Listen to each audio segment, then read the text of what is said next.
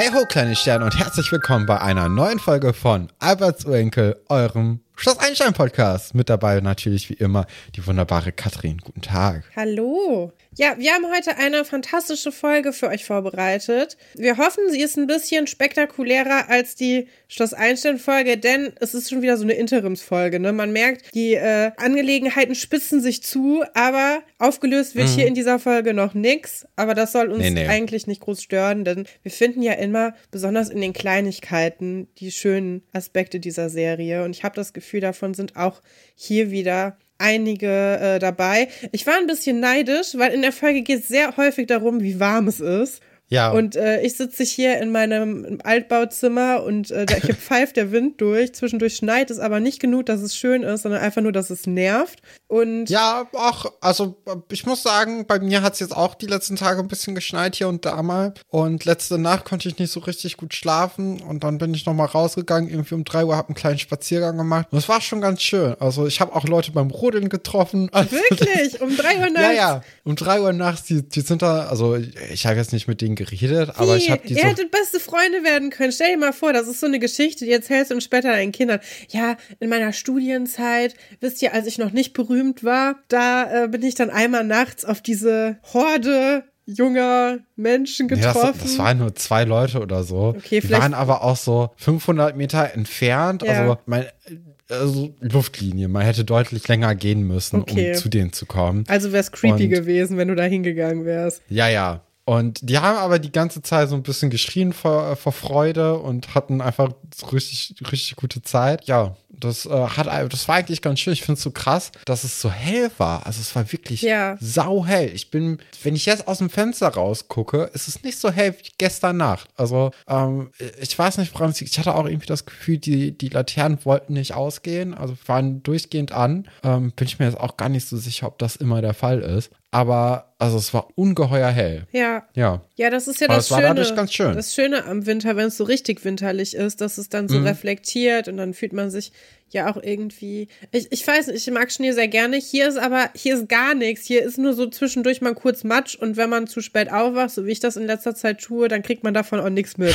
Also, deswegen, also ich hätte schon gerne so ein geniales Wetter, wie in dieser Schloss-Einstein-Folge, Folge 125. Und da haben wir doch auch wieder bestimmt schöne Titelstories für, oder Stefan? Und das sind unsere Titelstories.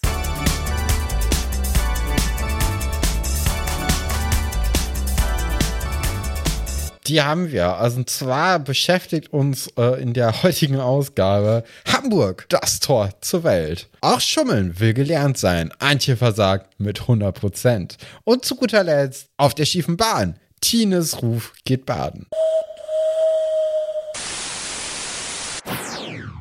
Ja, haben wir gute Geschichten, viel, also du hast ja schon vorhin gesagt, viele Geschichten, die mehr so dahin bauen, dass sie nochmal interessanter werden. Ich muss sagen, die Atze-Geschichte, die langweilt mich jetzt schon fast. Nein, die wird doch jetzt hochdramatisch. Wer soll dieses Liebespaar auseinanderbekommen? Ja, also das ich weiß nicht, vielleicht liegt es aber auch an der Winterpause, dass ich das jetzt nicht so nervig finde. Ja, stimmt. Aber bald ist er ja weg, Stefan. Also von daher, da werden nicht mehr viele davon kommen. Ja, du hast recht. Doch, es ist in Ordnung. Also so ist es nicht. Die Winterpause hat wahrscheinlich der Geschichte auch nochmal ganz gut getan, weil wir da so ein bisschen Puffer noch zwischen hatten. Ich glaube, hätte man das weiter am Stück aufgenommen, dann wäre mir das ein bisschen anders noch mehr aufgefallen, hätte mir ein bisschen weniger gefallen. Aber wir können ja einfach mal ganz bequem in die Geschichte reingehen. Ja, ich finde auch bequem ist ein gutes Stichwort. Ich habe mich nämlich gerade dabei erwischt, wie ich in so eine Morningshow-Radiomoderation kurz abgedriftet bin. Das will ich eigentlich nicht. Ich möchte eigentlich, dass es so eine gemütliche Folge für unter der Bettdecke ist, so. Oder hört es nicht beim Joggen. Ich hoffe, keiner hört es beim Joggen. Quält euch nicht. Das ist was für gemütliche Stunden. Ja, du hast recht. Doch, also ich glaube, wir sind jetzt auch nicht die perfekten Ambassadors fürs Joggen. Lauf, du Sau! Renn! Wenn du schon rennen willst, dann renn wenigstens ordentlich. Nee, lass uns mal beginnen. Wir beginnen wird Alexandra, die schon wieder in ihrem Lieblingsraum, dem Labor sitzt, denn sie hat leider kein Zimmer abbekommen und muss deswegen die ganze Zeit forschen. Zu Vitamin C? Zu Vitamin C. Hatten wir, ich bin mir nicht sicher, ob wir schon mal über Vitamin C geforscht haben. Für mich war das jetzt eine Neuerung. Ich hatte aber auch ein bisschen das Gefühl von einem Déjà-vu. Vielleicht hat es ja doch was mit den Mikroben zu tun. Ja, also ich hatte das Gefühl, jetzt wird hier nochmal ein viertes Forschungsprojekt für Jugendforsch aufgemacht. Und auch vor allem innerhalb so kurzer Zeit. Ne? Also es ist ja nicht so, dass wir jetzt da 1000 Folgen zwischen haben, sondern jeden Tag hat Alexandra ein neues Forschungsprojekt, das aber irgendwie irgendwann mal zusammengeführt werden soll. Und da bin ich noch sehr, sehr gespannt drauf, wie das denn funktionieren soll. Ja, und dann kommt Atze ja rein, damit beginnt die Szene. Mhm. Und Alexandra weist ihn direkt auf das geniale Wetter hin, was es ja anscheinend draußen gibt. Also sie ist wie wir ein Drini, sie kriegt das halt so eher passiv mit, dass es draußen ganz schön sein soll. Und ja, Atze fragt dann erstmal, ob sie über Durst forscht. Nee, gar nicht. Sie fragt, ob er weiß, worüber sie forscht. Und er sagt Durst und sie sagt nein. Und das finde ich eigentlich ganz süß, weil da schon wieder deren Beziehung so ein bisschen durchkommt. Sie ist halt so, ich habe schon wieder ein Projekt gemacht. Und als es so, geht's um was zu trinken? Und sie ist so, nein, es geht um Vitamin C. Ja, und Atze, man merkt schon, dass er sehr unglücklich ist, ne? Merkt man direkt. Ja, der hat keine gute Laune auch, ne? Nee. Also da ist einiges im Argen bei ihm. Ja. Und dann stellte er die Frage, kannst du dir vorstellen, dass uns jemand auseinanderbringt? Und ich finde, das ist so eine süße Frage, also so für diese Teenager-Romanze. Es ist auch eigentlich eine ganz gute Frage. Also er fängt ja auch erst anders an, bricht dann ab und stellt sie dann nochmal neu. Und ja, also dafür, für das, was er ihr jetzt sagen will, ist es eigentlich die perfekte Einleitung. Obwohl, ich glaube, Alexandra hatte kurz Angst, dass er mit ihr Schluss machen möchte, ne? Ja, habe ich aber auch so, also wüsste ich jetzt nicht, wie es ungefähr weitergehen sollte. Hätte ich jetzt auch eigentlich wäre ich davon ausgegangen. Weil die Frage, die deutet da schon so ein bisschen drauf ab, ne? Dass da jetzt bald eben was irgendwie ansteht, beziehungsweise dass halt bald Schluss sein könnte. Aber gleichzeitig immer noch so ein bisschen, aber eigentlich möchte ich es nicht. Ja, ich finde, eigentlich ist es besser, als wenn er gesagt hätte, meine Eltern ziehen um, weil dann hätte er das quasi, also seine Priorität ist ja, ich möchte mit dir zusammenbleiben. Und das wird jetzt ja zerstört durch dieses Umzugsvorhaben von seinen Eltern. Und wenn er das anders formuliert hätte, dann wäre vielleicht für ihn das nicht deutlich genug gewesen, dass er das aber nicht möchte. Und so setzt er ja die Priorität ganz klar an den Anfang. Unsere Beziehung ist in Gefahr, denn wir ziehen um. Ja, ich finde das eigentlich hier ein ganz schönes Gespräch zwischen den beiden. Also auch wie das geschauspielert wurde, finde ich, da ist immer noch, also man sieht richtig krass, dass die auch sich gegenseitig mögen und dass da, also man kauft dieses Beziehungsgespräch einfach sehr ab, finde ich. Ja. Weil beide haben da irgendwie schon so ein Leuchten in den Augen, wo, also bei Atze kommt das dann nach und nach durch, nachdem er eben sieht, dass Alexandra da auch hinter dieser Beziehung steht und dass sie ihm versichert, so ey, das wird uns nicht auseinanderbringen. Ja. Ja. Mich hat trotzdem ein bisschen gestört, dass Alexandra schon wieder Wissenschaftslingo mit einbauen muss und sagt, ja, unsere Anziehungskraft, die hebt so schnell keiner auf, weil sie könnte doch jetzt auch einfach mal normal mit ihm sprechen, oder? Aber vielleicht ist das auch das, was sie zusammenhält und was sie aneinander mögen, dass sie so ein bisschen das Nerdy Girl ist und er nicht. Ja, das kann gut sein. Nee, also ja, irgendwie, es nervt halt schon so ein bisschen, ne, weil man weiß ja mittlerweile, man muss ja eigentlich nicht mehr diesen Charakter aufbauen, dass Alexandra so wissenschaftlich ist, sondern das wissen wir. Also sie hängt ja auch nur hier ab. Also es gibt ja gar keinen anderen Raum für sie. Ich finde, am Anfang hätte man das bei ihr, also da hat sie ja auch schon so gesprochen, da war das ein bisschen, also ganz gut eigentlich, um da so reinzugehen. Mittlerweile, ja, hast recht, ist ein bisschen auserzählt schon. Ja, stell dir mal vor, Atze wird die ganze Zeit nur in so Automechaniker Metaphern sprechen und sagen, ja, das kriegen wir schon geschraubt oder so. Das ist total... Boah, der Motor läuft wieder. Total unangenehm. Ja, der Motor meiner Eltern läuft wieder. Da haben wir mal den Scheinwerfer poliert und zack, ab geht die Post. Ja, also, obwohl, Atze ist ja eigentlich gar nicht so der Autofan, aber es ist Ich finde, es kommt schon jetzt raus bisschen, langsam, ne? Dass das so sein Ding ist. Also, das ist natürlich wirklich die Frage, ob er wirklich Autofan ist oder ob er einfach denkt, das ist das, was er kann. Ja, da sprechen wir gleich nochmal am besten drüber, ne? Mhm. Wenn es darum geht, was Atze denn jetzt mit seiner Zukunft sofort, weil da geht es ja eigentlich mit rein. Zunächst müssen wir aber erstmal zu Herrn Dr. Stolberg gehen, oder? Genau, ja. Dr. Stolberg hat da gerade so ein bisschen Endlospapier auf dem Schreibtisch und guckt sich irgendeine Statistik an und ist dann nicht so richtig von begeistert, glaube ich. Und da kommt dann eben Alexandra rein, die fragt, ob er dann kurz Zeit für sie hätte. Und da wissen wir schon, okay, Atze kommt jetzt gleich auch mit rein.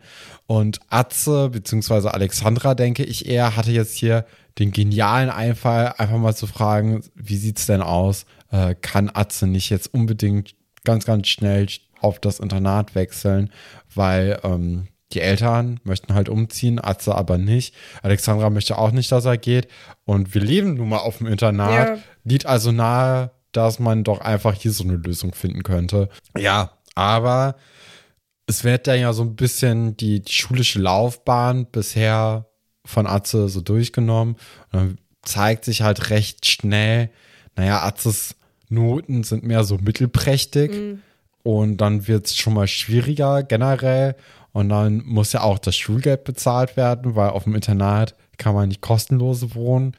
Ist auch eigentlich relativ klar gewesen, ja. Aber ist eigentlich ein ganz schöner Versuch von den beiden irgendwie, das doch irgendwie möglich zu machen. Und ich finde auch Guppy relativ einfühlsam, obwohl er ziemlich schnell eigentlich klar macht, na, das wird nix. Also da machst du dir hier, also ich möchte dir jetzt nicht die Illusion nehmen, aber das wird aber nix. Doch, ja, ich glaube, das ist auch ganz wichtig, dass man das von Anfang an deutlich macht, weil sonst musst du diese Träume ja dann doch wieder zerstören. Ich habe gerade so ein bisschen drüber nachgedacht, ich weiß nicht, ob du auch ein paar Leute kennst, aber ich kenne ein paar Leute, wo die Familien Freunde quasi mit in die Familie aufgenommen haben. Also wo so ein Umzug stattfand oder die Familienverhältnisse zu Hause schwierig waren und dann beste Freunde oder Partner oder so mit in die Familie eingezogen sind. Und das ist ja quasi derselbe Versuch, denn ich glaube, Alexandra sieht Herr Dr. Stolberg quasi als ja Erziehungsberechtigten in dem Sinne. Sie will ihm einfach,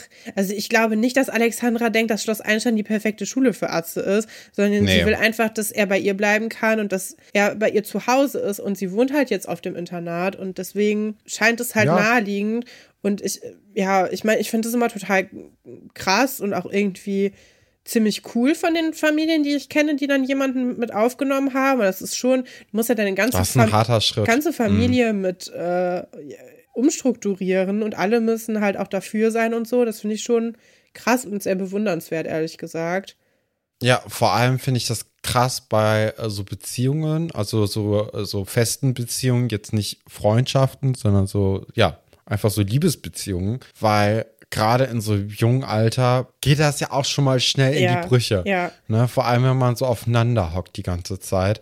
Und da ist das, also es ist einfach, also stell mal vor, das ist nach 3 Wochen vorbei. Und dann ist man da irgendwie trotzdem noch auf einem Haufen oder dann gibt es dann die Diskussion so, naja, also willst du jetzt wieder weggehen eigentlich oder so? Also das ja, schwierig, aber... Ja, wobei ich sagen würde, ich weiß nicht, wenn du irgendwie eine schlimme Situation hast, dann helfen manchmal auch schon 2-3 Wochen vielleicht, wo du dann nicht zu Hause bist. Ne? Aber ja, naja, ich finde ganz interessant, dass, also Alexandra und Atze werden ja so ein bisschen wütend, ne? Und dann geht es ja sehr schnell um Philipp Schwers und nicht um Oliver. Oliver wäre viel naheliegender, weil Oliver hat viel mehr Parallelen zu Atze. Ja. Weil, guck, Oliver wollte auch aufs Internat ziehen und zwar, weil seine Eltern sich getrennt haben und er nicht wollte, dass er quasi mit einem, also dass er umzieht auch und dass er dann irgendwie alleine zu Hause ist. Und Philipp ist ja komplett anders in die Schule gekommen, wegen dieser Hochbegabung, wo ich auch immer noch sagen würde, da ist das Internat übrigens auch die falsche Adresse für ihn. Ja, also ich glaube, beides passt nicht wirklich, weil beide sind ja erstmal externe Schüler auch, ne? Ja. Also die gehen ja gar nichts auf Internat. Aber Oliver hatte eine kurze Phase, wo er das wollte und auch bei Nadine geschlafen hat und dann quasi es auch darum ging, zieht er jetzt aufs Internat oder nicht. Und er hat ja auch da übernachtet und ist dann wieder nach Hause gezogen. Aber er war da ja auch schon Schüler, ne? Ja. Also das ist ja, ich finde schon, es ist eine ganz andere Situation irgendwie. Ich weiß nicht, die sind Freunde mal gewesen irgendwann, bevor Oliver irgendwie abgetaucht ist. Aber ich finde schon, also ich hätte Oliver als Beispiel genommen, wenn ich Atze gewesen wäre, weil der ist auch von der Realschule gewechselt. Mhm. Der hat sich ganz gut gemacht auch. Ja, doch, ja. Ja, ich glaube, da müsste ich irgendwie länger drüber nachdenken, um da irgendwie zu einem Schluss zu kommen. Das hat mich so ein bisschen kalt getroffen. Ich finde beides irgendwie nicht so richtig vergleichbar. Also sowohl Philipps als auch Olivers Situation. Für mich ist also, beide waren irgendwie schon auf der Schule, beziehungsweise der eine ist nie auf die Schule gegangen, also nie im Internat wirklich gewesen. Ja, aber also ich kann schon auch verstehen, dass jetzt hier Alexandra das versucht wenigstens irgendwie mit so Beispielen da weiterzukommen. Aber für mich hinkt das irgendwie so ein bisschen. Na gut. Der Umzug ist bei den Falkes zu Hause aber schon im vollen Gange. Und Atze ist davon sichtlich überrascht auch, weil es war eigentlich so im Raum, dass in den kommenden Tagen irgendwann der Umzug dann wirklich vollzogen wird. Aber als er dann eben nach Hause kommt, merkt er, dass eigentlich alles schon in Kartons ist. Und das heißt, es geht morgen um 6 Uhr los. Wir ziehen um, weil da hat sich gerade was mit dem Laster ergeben und Eberhard kann eben einen Laster für den Spritpreis von einem Kollegen ausleihen, was natürlich wirklich finanziell eine super Sache ist. Ja, hätte ich auch sofort gemacht. Ich finde aber krass, ich meine, die wohnen nicht in einer kleinen Wohnung, die wohnen in einem Haus. Ja. Und ich und meine WG-Zimmer, wir sind schon öfters mal umgezogen. Das Packen hat länger gedauert als ein Tag und dabei ist es nur ein Raum. Ich weiß nicht, wie die das machen wollen. Und die haben ja jetzt auch nicht so den Rückhalt im Dorf, wie wir gemerkt haben in den letzten Folgen. Ja, ich glaube, das ist auch ein ganz, ganz wichtiger Punkt, weshalb jetzt bald dieser Umzug wirklich vollzogen wird und warum auch Karin gar nicht so sehr drauf eingeht, dass das vielleicht für Atze nicht so cool sein könnte, weil die hat ja in den letzten Jahr eigentlich oder in den letzten 1-2 Jahre eine richtig, richtig beschissene Zeit im Dorf und ich glaube, die hätte es Atze nicht gegeben, wäre die schon viel früher weggegangen. Definitiv. Ja. Ja, ich glaube auch. Also das Dorf hat ihr wirklich Unrecht getan. Also vor allem ihr. Ich finde ihm nicht so doll. Also Eberhard, aber ihr auf jeden Fall. Und obwohl sie sich ja bemüht, ne, man hat ja gesehen, sie bringt auch noch Renate Kaya die Einkäufe vorbei. Aber also sie ist immer sehr engagiert und eigentlich der Einzige, den das interessiert, ist Heinz Pasulke und ich denke, mit Heinz Pasulke kann man auch gut noch übers Telefon befreundet sein. Der wird sich auch zwischendurch mal melden. Voll schade eigentlich für Herrn Pasulke. Seine einzige erwachsene Bezugsperson außer Frau Seifert zieht weg. Das ist sehr traurig, aber vielleicht auch in Ordnung. Ja, aber ich glaube auch, es ist für sie vielleicht auch ein Neuanfang dann in einer neuen Stadt. Ich weiß allerdings nicht, ob, wenn mein Mann fremdgegangen wäre und ich dann neu mit dem zusammenkomme, ob ich dann direkt alle Zelte abbreche und mit dem zusammen direkt eine neue Existenz starten würde. Das wäre mir, glaube ich, alles ein bisschen zu früh. Ja, kann ich auch verstehen. Aber ich glaube, wenn du es wirklich mit ihm nochmal neu probieren möchtest, dann musst du aus diesem Dorf raus. Also das funktioniert nicht. Irgendein Umzug muss stattfinden, wahrscheinlich, aus diesem Dorf heraus. Und ob du jetzt irgendwie 5 Dörfer weiterziehst oder einfach 500 Kilometer weiter, macht ja jetzt auch nicht mehr so den großen Unterschied, weil man hat ja bisher auch noch nichts irgendwie von der erweiterten Familie der Falkes was mitbekommen, also bis jetzt auf den Bruder von Eberhard,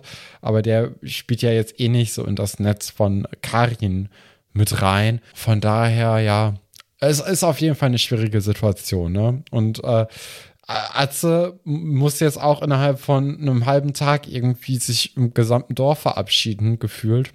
Und auch seine Sachen packen und alles. Also eigentlich hat er gar keine Zeit, irgendwas anderes zu tun, außer packen. Also da wird er ja schon ziemlich überfahren in der Situation. Ja. Und man kann auch auf jeden Fall verstehen, dass er das jetzt nicht ganz so toll findet. Ich glaube, mit dem Umzug nach Hamburg hat er sich jetzt langsam abgefunden oder hätte er sich jetzt in den nächsten 2 Tagen abfinden können, weil das ja auch jetzt mit Alexandra das Gespräch eigentlich ganz gut gelaufen ist. Mhm. Aber dieses ja, wir haben jetzt keine 2 Wochen, sondern wir haben einen halben Tag noch. Das ist hart. Ja, definitiv. Und er hat sich ja auch noch gar nicht verabschiedet. Also nee, also ich glaube, seine ganzen Freunde wissen überhaupt nicht, dass er jetzt bald umzieht, weil das, also er hat ja eigentlich nur mit Alexandra bisher reden können. Von daher, also das ist schon, also stell mal vor, du gehst irgendwie zu deinem Freund und sagst, na, ich habe heute erfahren, dass ich halt morgen weg bin, tschüss. Ja. Also da denkt man sich auch so, wow, was ist denn jetzt hier passiert? Wo kommt das denn jetzt her? Und das zu einer Zeit ohne Handys, ne? Also ja. Auch noch viel schwieriger, darüber dann Kontakt zu halten. Da musst du so wie Chuloga dann E-Mails schreiben oder so. Ja, also ich verstehe schon, dass Atze da so ein bisschen außer sich ist. Und ich verstehe aber auch die Eltern. Es ist einfach ein klassisches Dilemma. Naja, Alexandra sitzt derweil im Labor und wir kriegen so einen richtig schönen, schmalzigen Flashback ihrer Beziehung vor allem. Also wir sehen eigentlich nur Sachen vom Anfang der Beziehung oder als es noch gar keine war, weil das da noch so ein bisschen anromantisierter wurde in so einem schönen Sepiaton. Ja. Hat's dir nicht gefallen? Ich tue mich immer schwer. Nee, ich finde so Rückblicke, weil das ist ja im Grunde genommen Rückblick. Ja. Das finde ich immer ganz unangenehm. Ich finde, das ist so, also in dieser Folge jetzt weniger als in anderen Folgen, die man so kennt, aus anderen Serien auch. Aber immer, wenn da irgendwie nochmal so ein Rückblick von einer Person gezeigt wird, habe ich immer das Gefühl, ja, das soll mir zwar jetzt irgendwie schon so vermitteln, dass also so Gedanken und die schönsten Momente und wow, das war aber toll. Aber ich finde, das ist auch einfach ein langweiliges und ein bisschen faules Schreiben der Drehbuchautorin, weil, also, da hast du ja ganz, ganz schnell Minuten damit gefüllt, indem du einfach nur so ein Best-of zeigst. Und wenn ich ein Best-of von jemandem sehen will, dann gebe ich das bei YouTube ein. Irgendwelche 12-jährigen Kinder haben das schon hochgeladen. Da muss man jetzt nicht in einer Serie das haben. Also, das brauche ich nicht. Ja. Ja, du hast ja recht. Ich finde es auch, also ja, cinematografisch ist es nicht so elegant, aber es ist halt auch eine Soap, ne? Ja, aber also so billig ist die Serie normalerweise nicht, finde ich. Nee, eigentlich, man hätte ihr gut, also Atze hätte ihr gut mal was schenken können, dann hätte sie das so schön in ihren Fingern so durch die Finger gleiten lassen können oder so. Ja, oder irgendwie... Also ich finde es ja eigentlich ganz gut, wenn man jetzt nochmal so einen Rückblick auf die Beziehung bringen könnte. Ja.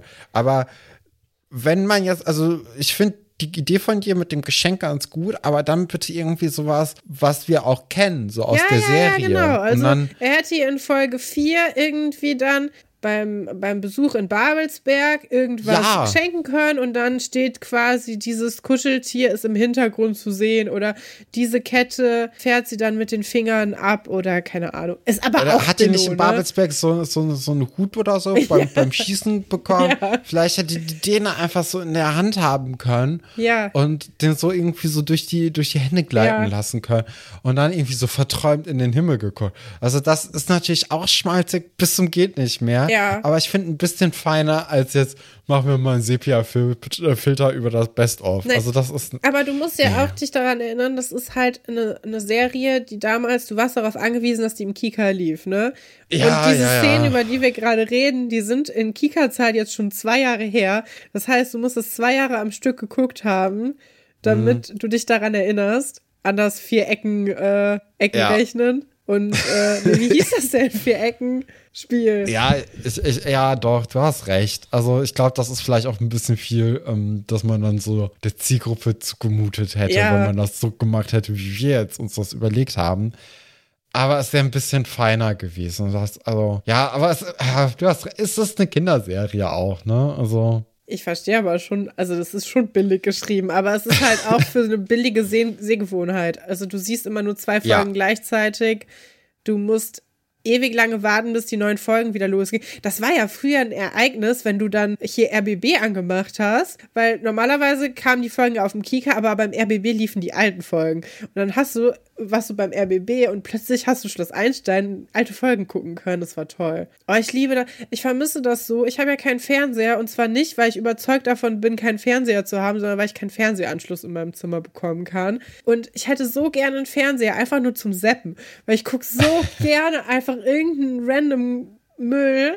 Und wenn man nur streamt, und ich streame echt nicht so viel, weil ich finde es so anstrengend, mir da was rauszusuchen, aber ich könnte mich 3 Stunden lang, glaube ich, einfach echt gut mit so Seppen zwischen Arte und QVC beschäftigen. Das wäre richtig toll. Das vermisse ich richtig toll. Ja, doch, das hat schon irgendwie so seinen gewissen Reiz. Ja. Ne? Vor allem, wenn man das nicht durchgehend haben kann, sondern irgendwie dann darauf angewiesen ist, dass man bei den Eltern den Fernsehanschluss irgendwie benutzen kann. Und dann ist das noch grandioser eigentlich. Ja, ich bin ja gerade komplett auf so ZDF-Krimis hängen geblieben. Das gibt mir so ein bisschen das Gefühl von Fernsehen zurück, aber auch nicht richtig. Und ich erwische mich auch oft dabei, dass ich dann mir das anmache und dann 2 Sekunden später auf Instagram irgendwelche Reels gucke und sich dann die Sounds vermischen und ich keine mehr richtig zuhöre. Und das ist, glaube ich, sehr bedenklich für mein Gehirn. Das tut mir, glaube ich, gar nicht gut. Aber wo wir gerade über andere Serien kurz reden. Ich habe jetzt auch in der letzten Woche 2 Serien geguckt, beziehungsweise bin dabei, eine zu gucken. Und zwar einmal High School. Die gibt es, glaube ich, bei Amazon auf diesem Gratis-Kanal, wo man das auch mit Werbung gucken kann. Das ist ja quasi wieder Fernsehen zurückgeholt, so ein bisschen. Also Streaming beißt sich auch selber in den Schwanz irgendwie wieder, oder? Ja, ich glaube, das trägt sich nicht so richtig. Ich habe sowieso das Gefühl, dass diese ganzen alten Sachen wie Radio und Fernsehen wieder zurückkommen, weil ich meine, so eine Podcast-Sendung ist auch, also gerade so erfolgreichere Podcasts als jetzt unseren zum Beispiel. Was? Die gibt's dann mit halbstündigen Werbeunterbrechung dazwischen für 3-4 Minuten. Finde ich auch krass. Also auch recht unverschämt manche auch. Also ich habe schon oft gesagt, ich würde meine Seele verkaufen dafür, dass ich hier mal Werbung machen könnte für irgendein sinnloses Produkt. Aber manchmal ist es echt krass. Und wenn man so einen Podcast nachhört und du musst echt eine halbe Stunde abziehen von der gesamten Folge, weil das alles nur Werbung ist, das finde ich schon heftig. Manche übertreiben es wirklich. Und das sind vor allem Leute, die auch andere lukrative Jobs schon haben und nicht nur auf das Podcasten angewiesen sind. Ich finde es richtig frech. Ja, und dann mit diesen ganzen Playlists, also das ist dann ja auch quasi nur, dass sie halt nicht Geld ausgeben wollen dafür, dass man die Lieder dann wirklich hört. Aber sonst ist es ja auch einfach eine Radiosendung, hat man das Gefühl. Beim Fernsehen, also bei diesen Streaming-Anbietern, gibt es sowieso überall Modelle, wo du auch Werbung jetzt gucken kannst, damit das nicht ganz so teuer wird, beziehungsweise damit der Preis ein bisschen du kriegst das dann für bleibt. Den Preis, den du vor ein paar Jahren so gezahlt hättest, kriegst du das dann jetzt so. Genau. Also es kommt irgendwie alles zurück, finde ich ziemlich interessant. Naja, wie dem auch sei. High School heißt die Serie, die ich jetzt letztens geguckt habe. Es spielt so in so einem 1995er-Setting in Kanada und Nirvana ist größer denn je, obwohl es die Band nicht mehr gibt, gefühlt. Die Kinder, die hören da alle Grunge. Und das ist so eine Coming-of-Age-Serie, die ich ziemlich cool finde. Und bin ein bisschen traurig, dass sie jetzt vorbei ist und möchte eigentlich gerne die 2. Staffel jetzt gucken. War das, wo du dir das Buch gekauft hast dazu? Genau, ich habe mir daraufhin das Buch gekauft. Und das ist selten. Wirklich eine Rarität. Dass du dir mal ein Buch kaufst, das ist ja schon, das ist auch viel mehr geworden seitdem auf einem Butterbier-Podcast, ehrlich gesagt. Ja. Aber finde ich schon beeindruckend, also diese Serie muss beeindruckend sein, weil dass du freiwillig dir ein Buch kaufst, das ist, habe ich noch nie mitbekommen. Ja, also die Serie geht halt um so zwei Zwillinge, die so 14, 15 sind, würde ich mal so sagen, und jetzt auf die Highschool kommen. Und die sind beide so ein bisschen einsam, weil sie miteinander schon was zu tun haben wollen, aber auch jetzt nicht so öffentlich. Also die möchten irgendwie auf eigenen Beinen stehen. Und es basiert alles auf einer Autobiografie von eben Tegan und Sara Quin. Das sind so 2 kanadische Musikerinnen. Und das ist total interessant irgendwie. Also es ist gut geschrieben, wird immer so ein Perspektivwechsel geben in jeder Folge. Werden dann irgendwie so 2 Perspektiven gezeigt, die dann sich teilweise überschneiden, die Geschichten. Und das fand ich einfach gut. Und ich habe mir da auch im Zuge der Serie gedacht, so dieses ganze Grunge-Ding, ne, das muss doch jetzt auch langsam irgendwie mal zurückkommen. Wieder. Und aber noch größer, weil, also ich finde, mit diesem ganzen Mumble-Memphis-Rap, den es ja seit 10, 15 Jahren jetzt gibt, das überschneidet sich so krass mit Grunge eigentlich von diesem ganzen. Also Stefan, du hast mich verloren. Es tut mir leid, aber da hatte ich dann gestern auch auf dem Spaziergang gedacht, so, warum gibt es jetzt nicht irgendwie die krasse Grunge-Band, die jetzt neu irgendwie auf dem Markt ist und die Musikszene mal wieder aufrüttelt, weil wir langsam Zeit irgendwie, dass noch ein bisschen mehr neue Musik rauskommt. habe ich es, naja. Und die andere Serie, die ich geguckt habe, und das mache ich jetzt ein bisschen schneller, ist Asphalt in der ARD, nee, Asbest heißt die, nicht Asphalt, Asbest in der ARD-Mediathek ist, ich glaube, wenn man Four Blocks geguckt hat und gemocht hat, ne, ist das eine richtig gute Ergänzung ist, mit und von Kida Khodr Ramadan. Und also ich habe bisher 1,5 Folgen geguckt, weil das ist auch hart irgendwie so zu gucken. Mhm. Und ich brauche dann immer so ein bisschen Pause, aber es ist wirklich gut geschrieben und gut geschauspielert und auch eine interessante Geschichte, glaube ich. Ha. Naja. Ja, das klingt für mich interessanter. Ja, glaube ich auch. Aber ich glaube, beides ist nichts, was ich mir angucken werde. Das hatte ich mir schon fast gedacht. Also, aber hat mir beides sehr gefallen bis jetzt. Und naja, ich habe mir sogar das Buch gekauft. Und, und hier, diese Sara und Tegan Quin, die haben auch bei dem Lego-Movie diesen Everything is Awesome-Song zusammen mit The Lonely Island geschrieben und produziert. Ja, ja. Den liebe ich ja. Ja. Das, ja. Die beiden Frauen, die da mitsingen, das sind eben die. Auch große Überraschung, dass ich den Lego-Film mochte. Wir hatten ja früher, ich weiß nicht, ob du dich noch an den Nana-Vogel erinnerst. Ja, kann ich. Wir hatten mal, es gab schon mal einen Lego-Film, an den kann sich aber keiner erinnern. Und zwar der Nana-Vogel. Das war das Allerschrecklichste. Das war, ich glaube, das war bei so einem Lego-Set dabei. Das war bei so einer großen, es gab doch auch früher so große Boxen, da war dann keine Anleitung dabei, sondern einfach nur Steine halt. Und dann war da dieser Vogel auf der Verpackung und da war so eine DVD bei und das war der Nana-Vogel. Und es war so nervig. Wir mochten das, obwohl wir noch Kinder waren. Das war wirklich schrecklich. Und dann waren wir 4 oder so. Also, das war eigentlich wirklich für uns gemacht, aber ja. Es war so nervig einfach. Ja, weil der Vogel immer nur na gemacht hat. Naja, egal. Ich möchte keine Nachrichten dafür bekommen, dass wir schon wieder nicht über Schloss-Einstein gesprochen haben. Aber wir sind erst irgendwann abgeschwiffen, nicht erst direkt in den ersten 10 Minuten. Das ist doch schon mal was. Wir haben diesmal ja mit der Serie begonnen. Nun gut, ja, sollen wir mal wieder zurück zur Serie kommen. Wo waren wir denn? Das ist ja jetzt ein bisschen schwierig. Bei dem Rückblick von Alexandra. Ja. Sie guckt verträumt, sieht im Sepia, wie sie in Babelsberg fast gekotzt hat, erinnert sich daran nochmal zurück. Diese romantischen Stunden. Ja, und dann kommt Herr Pasulke rein. Ja. Der möchte nämlich was von Alexandra. Und zwar möchte er, er möchte seine Überstunden erstmal abfeiern. Das ist ja das Wichtigste. Das begrüßen wir. Hat er auch verdient. Ne? Ja. Also ich glaube, dass der überhaupt so wenig Überstunden nur hat, dass er nur ein Wochenende irgendwie wegfährt.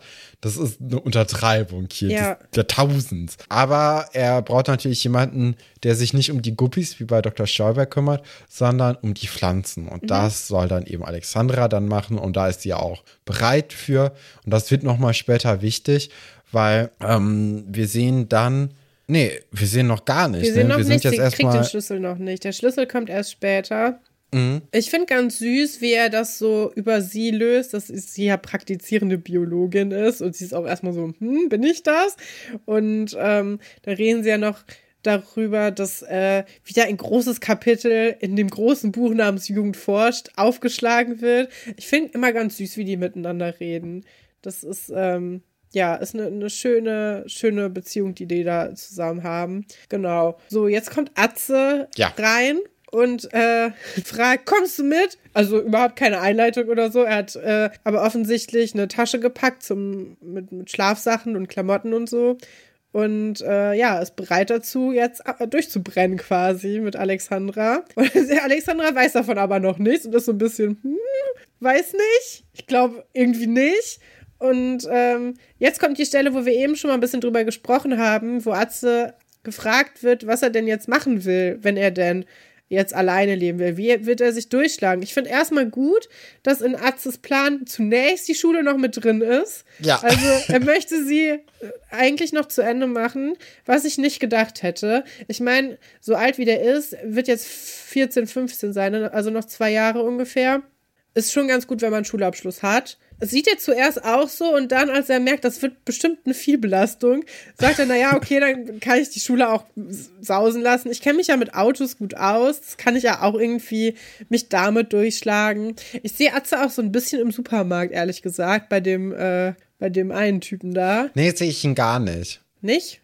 Nee. Doch, würde ich schon, ich finde, der könnte gut auch so im Kundenservice oder so. Nee, ich glaube, da wird der eingehen als Person. Also da sehe ich ihn nicht drin. Also ich sehe ihn schon eher wirklich in so einem, also mehr in so einem Handwerk wirklich. Also irgendwie, Dachdecker ist was, wo ich sagen würde, Atze, ja. Oder dann eben auch Automechatroniker. Das ist auch was. Aber Supermarkt glaube ich nicht. Wir hatten ja eben schon mal drüber gesprochen, ob Atze das schon von vornherein im Kopf hatte mit dem Automechaniker, Automechatroniker oder nicht, weil ich habe das Gefühl nicht. Das wurde ja alles aus einer Not rausgeboren eigentlich, dieses Hobby. Und ich habe mich gefragt, was Atze überhaupt so für Hobbys hat, weil wir sehen ihn eigentlich nie bei irgendwas Privaten. Ne? Der ist halt ein Nebendarsteller. Ja. Man kann sich nicht so richtig vorstellen, was der in seiner Freizeit so macht, außer mit Alexandra abhängen, aber vielleicht ist es das auch einfach. Ja, vielleicht so ein bisschen Basketball, also das ist vielleicht noch sowas mit den Jungs. Aber vielleicht auch so Löten oder so, könnte ich mir auch gut vorstellen. Das sehe ich gar nicht bei dem. Doch, ich sehe, guck mal, der wohnt auf dem Schrottplatz, der hat super viel Zugang zu so Sachen und dann sowas basteln. Ich finde, er ist ein kleiner Bastler, könnte er schon sein. Deswegen ist er bestimmt auch so geschickt gewesen mit dem Auto. Direkt. Ja, kann sein. Ich keine Ahnung. Also, obwohl, ich könnte mir auch gut vorstellen, dass er so Schlosser wird, weil schweißen kann er auf jeden Fall, glaube ich. Ich glaube, das lernt man auf dem Schrottplatz. Alles, was ich vom Schweißen gesehen habe, war von vielen Kliman. Und der hat nicht mal seine Augen geschützt. Also ja, okay. Ja, es kommt dann Herr Pasulke noch mal rein mit einem Fashion-Angler-Hut und legt dann eben Alexandra den Schlüssel da auf den Tisch und sie tut den in eine Box und wir sehen Atzes Auge, die diese ganze Situation ziemlich gut beobachten. Und er stellt dann ja, nicht so ein richtiges Ultimatum, aber er sagt so, ja, bist du dabei? Ja oder nein? Und im Endeffekt geht er dann und wir sehen dann am nächsten... Ja, sie sagt auch nein, ne? Sie schüttelt den Kopf. Also warum soll jetzt Alexandra eigentlich mitgehen? Also das macht ja gar keinen Sinn. Ja, also ihr Labor kann sie nicht mitnehmen. Also, ne, das, wenn man ihr ein Ultimatum stellt, entweder ich oder das Labor, ja. Ist auch eine gute Entscheidung, dass sie sich da gegen den Typen ich oder Jugendforsch. Wir sehen dann um 5:30 im Dorf am frühen Morgen, Karin, die ziemlich aufgelöst im Wohnzimmer steht. Kann man verstehen, wenn das Kind irgendwie die ganze Nacht nicht zurückkommt und man sowieso in so einem kleinen Streit auseinandergegangen ist, dass da irgendwie dann schon so ein bisschen Panik aufkommt. Hätte ich auch nicht geschlafen. Nee. Und sowieso wären die jetzt schon wach, weil der Umzug sollte um 6 Uhr morgens losgehen. Dass man dann um 5:30 schon wach ist. Ich finde übrigens auch gar nicht so ungewöhnlich, dass es schon hell ist. Im Schloss-Einstein-Wiki wurde das als Filmfehler geschrieben, aber vielleicht war diese Person einfach noch nicht so früh wach. Und wir können da natürlich ein ganz anderes Lied von singen, weil wir stehen ja morgens eigentlich immer um 4 Uhr 4:30 Uhr auf, machen erstmal so 2 Stunden Sport, nur joggen und gehen dann natürlich auch in unseren Kraftraum im Keller und danach beginnt dann der Tag mit einem guten Frühstück von 20 Minuten und dann wird gearbeitet und eigentlich spätestens 18 Uhr liegen wir wieder im Bett, ne, weil Schlaf ist wichtig, Schlaf ist gesund. Und, kennst du diese Aufzeichnungen von angeblichen Tagesabläufen berühmter Leute, die dann den ganzen Tag entweder nur Opioate nehmen oder Wein trinken oder den ganzen Tag nur in Selbstzweifel hängen und dann eine halbe Stunde was schreiben, aber das ist dann mega genial oder so. So sehe ich mich eher. Ah, okay. Also ich bin den ganzen Tag auf der Ecke so, ne? Und wandel da in meinem Seidenkimono durch die Gegend und dann gegen 3:30 Uhr nachmittags habe ich eine geniale Idee und dann gehe ich wieder ins Bett. Ja.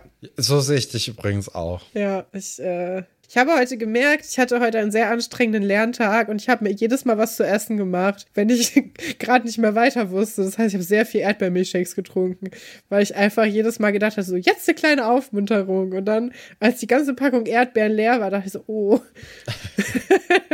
Aber finde ich eigentlich ganz schlau, dass man sich damit so belohnt. Das ist eine gute Art der Belohnung, finde ich. Ja, aber ich bin laktoseintolerant, mein Bauch tut weh. Dann ist es vielleicht nicht die ideale Belohnung. Nee. Karin ruft dann bei Herr Pasulka an, aber da geht niemand ran. Es wird direkt aufgelegt. Ja. Das ist natürlich jetzt unser zweiter Anhaltspunkt, wo denn Atze jetzt sein könnte. Und dann will sie auch Herrn Dr. Stolberg anrufen, weil vielleicht ist er ja irgendwie auf dem Internat. Aber da ist er dann auch nicht. Und wir sehen dann im nächsten Shot, wie Alexandra von Dr. Stolberg nach dem Frühstück bzw. während des Frühstücks ins Büro geholt wird. Und da wird nochmal die ganze Situation während eines Käsebrots besprochen. Ja. Und man sieht dann auch, dass Alexandra sichtlich besorgt um Atze ist. Ja, klar. Was ich mich gefragt habe, ist, schläft Herr Dr. Stolberg im Internat oder kennt Frau Falke seine Privattelefonnummer? Ich glaube, das Telefonbuch. Also das ist ja easy dann. Ah, okay, ja, stimmt. Ja, ja, also, wir leben in einer anderen Zeit. Okay. Ja, ich glaube auch, ja, also wird schon so sein.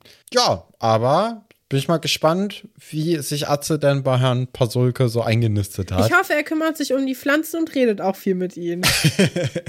Meinst du, ja, Herr Pasulke? Das wäre ja das Minimum. Glaubst du, Herr Pasulke gibt seinen Pflanzen Namen? Weil ich glaube, ja. Ja, nee, glaube schwierig. Doch, vielleicht. Alle heißen Bodo. Ja, der Herr Kaminski hat so einen bleibenden Eindruck hinterlassen. Ja, das stimmt. Auch. An den habe ich gar nicht mehr gedacht. Übrigens, sehr nett, jemand hat uns den Coca-Cola-Werbespot letzte Woche zugesendet, auf den die ganze Geschichte aufgebaut hat letzte Woche. Wo ich jetzt auch mal sagen muss, ich hätte Schloss-Einstein nicht zugetraut, so einen Meta-Kommentar zu schreiben. Also, dass man sich eine Werbung anguckt, wo jemand offensichtlich, also diese, ich kann ja immer diese Cola-Light-Werbung beschreiben, die ist auch von 98, glaube ich, oder 99. Oder aus den 2000ern, wir können es nicht wissen. Ja, irgendwie 98 oder so. Ja, also dieser Typ, ne, wie er guckt und wie er geht, es trifft schon zu. Also er ist schon sehr attraktiv. Die Frauen im Büro legen alle die Bilder ihrer Ehemänner so hin, dass der Typ die nicht sehen kann, knöpfen sich ihre Bluse ab. Die Werbung wird heutzutage so auf gar keinen Fall nochmal stattfinden, also hoffe ich. Zumindest bei Cola glaube ich jetzt nicht. Ja, machen sich auf jeden Fall zurecht. Es ist ein bisschen so wie in der Modern Family Folge, wo Claire sich für den Feuerwehrmann schön macht. Und auf jeden Fall kommt dann dieser Typ rein, dann guckt er, dann geht er und macht es eigentlich genauso, wie Laura das vorgeführt hat in der letzten Folge. Ja, es ist, hätte ich Schloss-Einstein nicht zugetraut, dass sie auf sowas Bezug nehmen. Dass so eine Geschichte geschrieben wird. Was war der Punkt dieser Geschichte? Dass Coca-Cola einen Werbespot gemacht hat. Über diese Werbung und dachte, naja, das greifen wir mal auf. Ja. Ich würde sagen, wir kommen zur zweiten Titelstory. Auch Schummeln will gelernt sein. Antje versagt mit 100%. Meine Lieblingsgeschichte diese Woche. Deine Lieblingsgeschichte? Ja. Ja, dann fang doch mal an mit der Einführung hier, was uns erwartet, was passiert. Es beginnt direkt gut. Antje klopft am Lehrerzimmer an, aber will nicht, dass jemand rauskommt. Das ist quasi ihr Trick, um zu gucken, ob jemand da ist. Und es ist jemand da, nämlich Herr Dr. Wolfert und Frau Delling. Und die beiden flirten miteinander. Und es war ziemlich offensichtlich. Und zwar so offensichtlich, dass Herr Dr. Wolfert Frau Delling nachher mit einem Plastikfrosch, also ein Aufblastier, im Gesicht rumfummelt. Es ist eine geniale Szene, weil Frau Delling hat ihn anscheinend gefragt, ob sie nicht mal interdisziplinären Unterricht machen. Und dann sagt Herr Dr. Wolfert, ja, das habe ich doch schon, also in meinem Referendariatszeit habe ich doch schon super Erfahrungen damit gemacht. Und dann macht Frau Delling eine dumme Bemerkung darüber, dass er schon mega alt ist und dass es schon voll lange her ist mit dieser Referendariatszeit. Und dann fuchtelt er mit diesem Plastikfrosch in ihrem Gesicht rum, sagt na. Und ich finde, es ist so eine süße Szene von den beiden. Vor allem, weil die nachher nochmal miteinander flirten im Lehrerzimmer. Die haben da irgendwie was am Laufen gerade. Ja, vielleicht sind es die Anzüge gewesen damals. Ja? Die irgendwie das Herz irgendwie erweicht haben. Ich habe es mir gerade noch mal angeguckt, und als du gesagt hast, dass die so miteinander flirten, du hast recht, also das ist lustig. Vor allem, weil vorher Frau Delling auch noch mal dem Plastikfrosch die Pfote so quasi schütteln möchte und Herr Wolfert steckt dann sogar quasi so spielerisch so die Hand davon und sagt, nee. Also, ja, super Spiel von den beiden auf jeden Fall. Und auch lieb, dass Herr Dr. Wolfert ihr das nicht übel nimmt, dass sie ihn alt genannt hat. Mhm. Also sie darf das anscheinend. Sie darf ja recht viel sich rausnehmen bei ihm. Und ich finde, wir kommen jetzt hier schon auf diese menschliche Seite von Wolfert, die wir ja in den nächsten Folgen jetzt nochmal richtig sehen werden, dass er nämlich doch ein gutes Herz hat und nicht nur das Arschloch ist, was Herrn Pasulke dauernd malträtiert. Ja, das tut ihm auch eigentlich ganz gut, dass er mal ein bisschen mehr zeigt von seiner menschlichen Seite. Ja, die Geschichte geht jetzt weiter. Wir müssen uns vorstellen, Laura ist die ganze Zeit im Hintergrund und guckt, was Antje macht. Also auffälliger geht's eigentlich nicht. Laura hängt die ganze Zeit so halb mit dem Kopf irgendwie so in der Tür und Antje klopft und guckt halt, ob noch jemand rauskommt. Dem ist nicht so. Das Lehrerzimmer scheint leer zu sein. Und das ist jetzt für sie natürlich der perfekte Zeitpunkt, um ihr Blatt zu kopieren. Da fängt es ja schon an, ne? Ja. So, da hätte ich jetzt gesagt, abschreiben mit Köpfchen, setz dich schnell aufs Mädchenklo, schreib das auf deinem College-Blog ab und versuch, dieses Blatt so schnell wie möglich wieder zurückzubringen. Aber du gehst doch nicht ins Lehrerzimmer, um das zu kopieren, deine eigene Klausur zu kopieren. Also ich hatte ja fest damit gerechnet, dass sie dadurch auffliegt. Also ich weiß, wie die Geschichte ausgeht und so. Aber ich hätte jetzt gedacht, dass sie dadurch auffliegt, dass sie die Kopie im Kopierer, zurücklässt. Ne? Oder dass das Original eben, das kopiert werden soll. Passiert aber nicht. Was ich eigentlich ganz gut finde, weil das so ich finde, das wäre der erste Gedanke gewesen, dass da dann irgendwie so, dass man draufkommt, dass das ein bisschen komisch ist und man sich neue Fragen deswegen dann überlegt. Ja, aber es ist ein gefährliches Spiel, was eigentlich hier spielt, das unnötig gefährlich ist. Also vor allem, es sind ja, was weiß ich, sind das vielleicht 12 Fragen oder so? Also das kann man ja sehr schnell eigentlich abschreiben. Ja. Hat sie nicht gemacht, finde ich komisch. Aber dann kommt natürlich Laura rein und die als Starjournalistin wittert natürlich die nächste Headline für Kurz und Kleinstein, ist aber auch bereit dafür, sich so ein bisschen schmieren zu lassen, damit diese Schlagzeile nicht den Weg auf die Titelseite findet. Ist aber ziemlich schnell von der guten Laura, oder? Sehr selbstloses Unterfangen. Ja. Ich finde auch, also es ist ja schon auch gemein, dass sie dann die Tür einfach aufmacht. Sie weiß ja, also man sieht Antje an, dass sie was Verbotenes machen will. Und sie kommt da einfach rein. Antje erschreckt sich zu Tode. Dann fliegt das Ganze auf. Ja, und dann sagen die, okay, komm, du kriegst was von dem Zufall ab. Und wir haben dann beide die Klausuren. Also die lassen sich ja auch gut Zeit bei dieser Diskussion, ne? Also ich dachte mir so, also in dem Moment hätte ich gedacht, als Antje, so, wir können über alles reden, aber lass uns rausgehen. Lass aufs Zimmer gehen. Ja. Hier sind wir nicht sicher. Aber das interessiert beide nicht, ne? Nee. Erst als dann gesagt wird, ja, okay, wir haben ja jetzt so ungefähr einen Deal, dann wird gesagt, ja, dann sollen wir mal hier rausgehen, weil es ja dann doch irgendwie, also könnte ja gefährlich sein, ne? Es könnte ja jederzeit jemand reinkommen und sagen, Moment mal, was macht ihr denn hier? Ja, auch sehr überraschend, dass Antje direkt 2 Kopien gemacht hat, obwohl sie davon noch nichts wusste, dass Laura jetzt auch noch gleich reinkommt, aber gut. Das, vor allem, also hätte ich eine Kopie gehabt, hätte ich halt das dann nochmal zur Not abgeschrieben. Ja, ne? Aber die halten nichts von abschreiben, die wollen sich einfach nicht verausgaben, die müssen auch ihre Hände schonen. Ne? Aber auch hier, du hattest es ja schon letzte Woche gesagt, mit Handys heutzutage wäre das eine ganz andere Geschichte geworden. Ne? Zack, fertig. Dann sehen wir wie wir im Lehrerzimmer unterwegs sind und Fabian erzählt von einem Film, den er am vorherigen Tag im Fernsehen oder im Kino gesehen hat. Wie dem auch sei, man interessiert, was Fabian sagt. Doch, Frau Galwitz ein bisschen schon, hatte ich das Gefühl. Ja, aber ist das nicht auch nur so ein höfliches, erzählen Sie doch mal. Das ist aber interessant, Herr Kollege. Stefan, so funktioniert aber Smalltalk. Wir sind da beide sehr schlecht drin, aber so ist das. Und er sagt ja auch, ich meine, er macht sich damit ja auch vielleicht ein bisschen beliebt. Das ist ein pädagogischer Film anscheinend gewesen.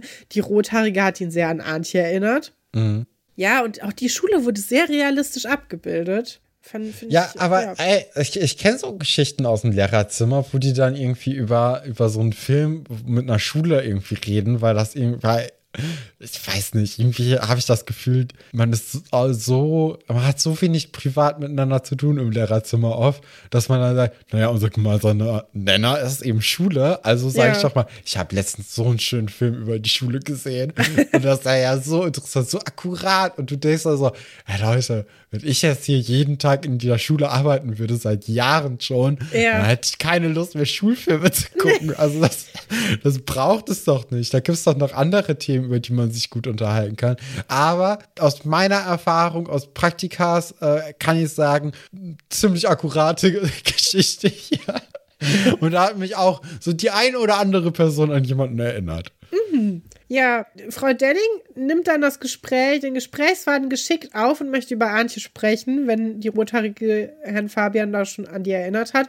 Der war ja auch letztes Mal gar nicht dabei, ne, als sie über die Leistung geredet haben und ist jetzt sehr überrascht davon, dass sie so schlecht ist. Ja. Herr Dr. Wolfert hat aber nicht zugehört und antwortet dann auf die Smalltalk-Frage nochmal, dass er keinen Fernseher hat und sich eher mit Literatur befasst. Und da ist schon wieder so eine flirty-Situation, wo Frau Delling gesagt hat, ich habe sie doch in meiner Aufgabe als Klassenlehrerin gefragt und sie hat so ein verschmitztes Lächeln. Ja, das ist, du hast recht. Ja, naja. Aber ja, dann reden sie nochmal darüber.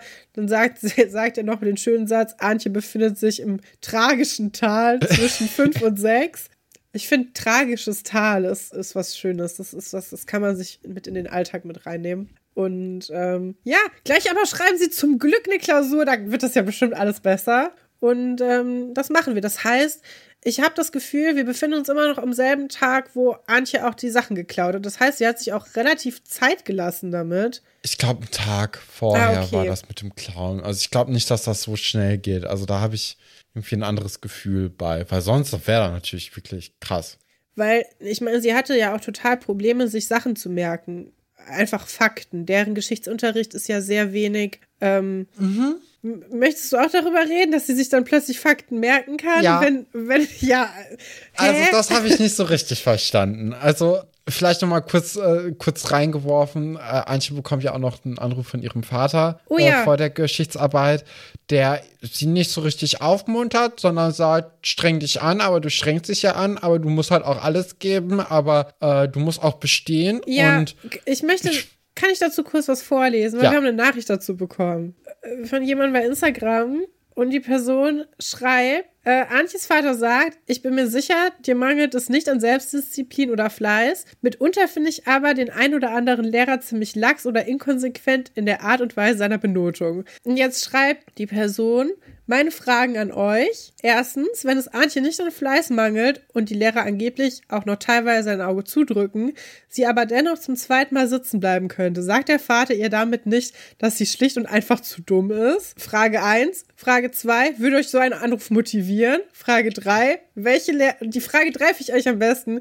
Welche Lehrer sind eurer Meinung nach zu lax oder inkonsequent in ihrer Benotung? Ja, also Frage 3, glaube ich, Herr Dr. Stolberg.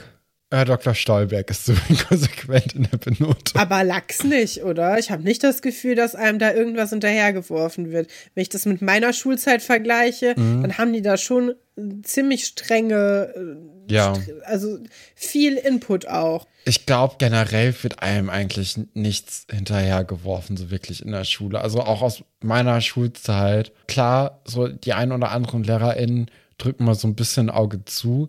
Aber das kannst du ja auch nicht konsequent machen, weil wenn du immer ein Auge zudrückst, dann wird sich die Situation nie verändern und es wird sich gar nichts ändern und die Person wird einfach nur mehr Probleme in der Zukunft haben. Ja. Und deswegen glaube ich jetzt nicht unbedingt, dass das überhaupt ein Ding ist. Ich glaube, das ist sowas wie, so alte Leute sagen immer gefühlt, die Jugend von heute ist ja so unfreundlich. Und das ist ja, wird das nicht so bei Sokrates zu der Zeit, wird das nicht da auch schon immer gesagt? Ja. Also ich glaube, im Endeffekt ist das ja so ein typisches Blick von früher auf die Sicht von heute und man sagt, naja, das ist ja ein bisschen anders als bei uns früher. Und deswegen ist das alles scheiße. Und ich glaube, das ist genau das Gleiche hier mit dem Lachs und inkonsequent, dass man irgendwie mal aus dem Fernsehen sowas gesehen hat und gesagt hat, die sind aber viel zu nett, die Lehrer. Ja, also da wird einem ja wirklich was hinterhergeworfen, wo du denkst, naja, nicht so wirklich. Wieso sagst du es deinem Kind, was gerade sitzen bleibt? Ja, also das ist ja Punkt 2, Motivation.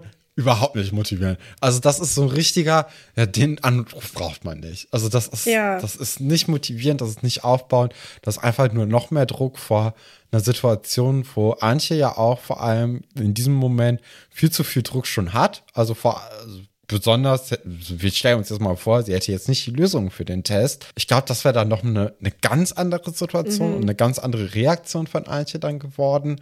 Aber das motiviert einen doch nicht, oder? Das kannst du mir doch nicht erklären.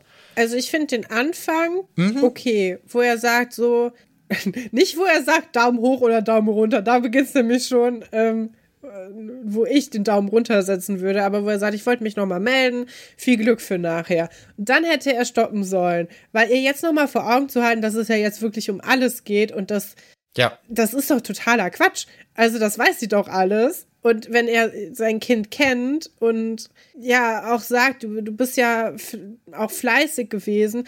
Ich finde, das ist auch okay, wenn man sagt, du bist ja fleißig gewesen.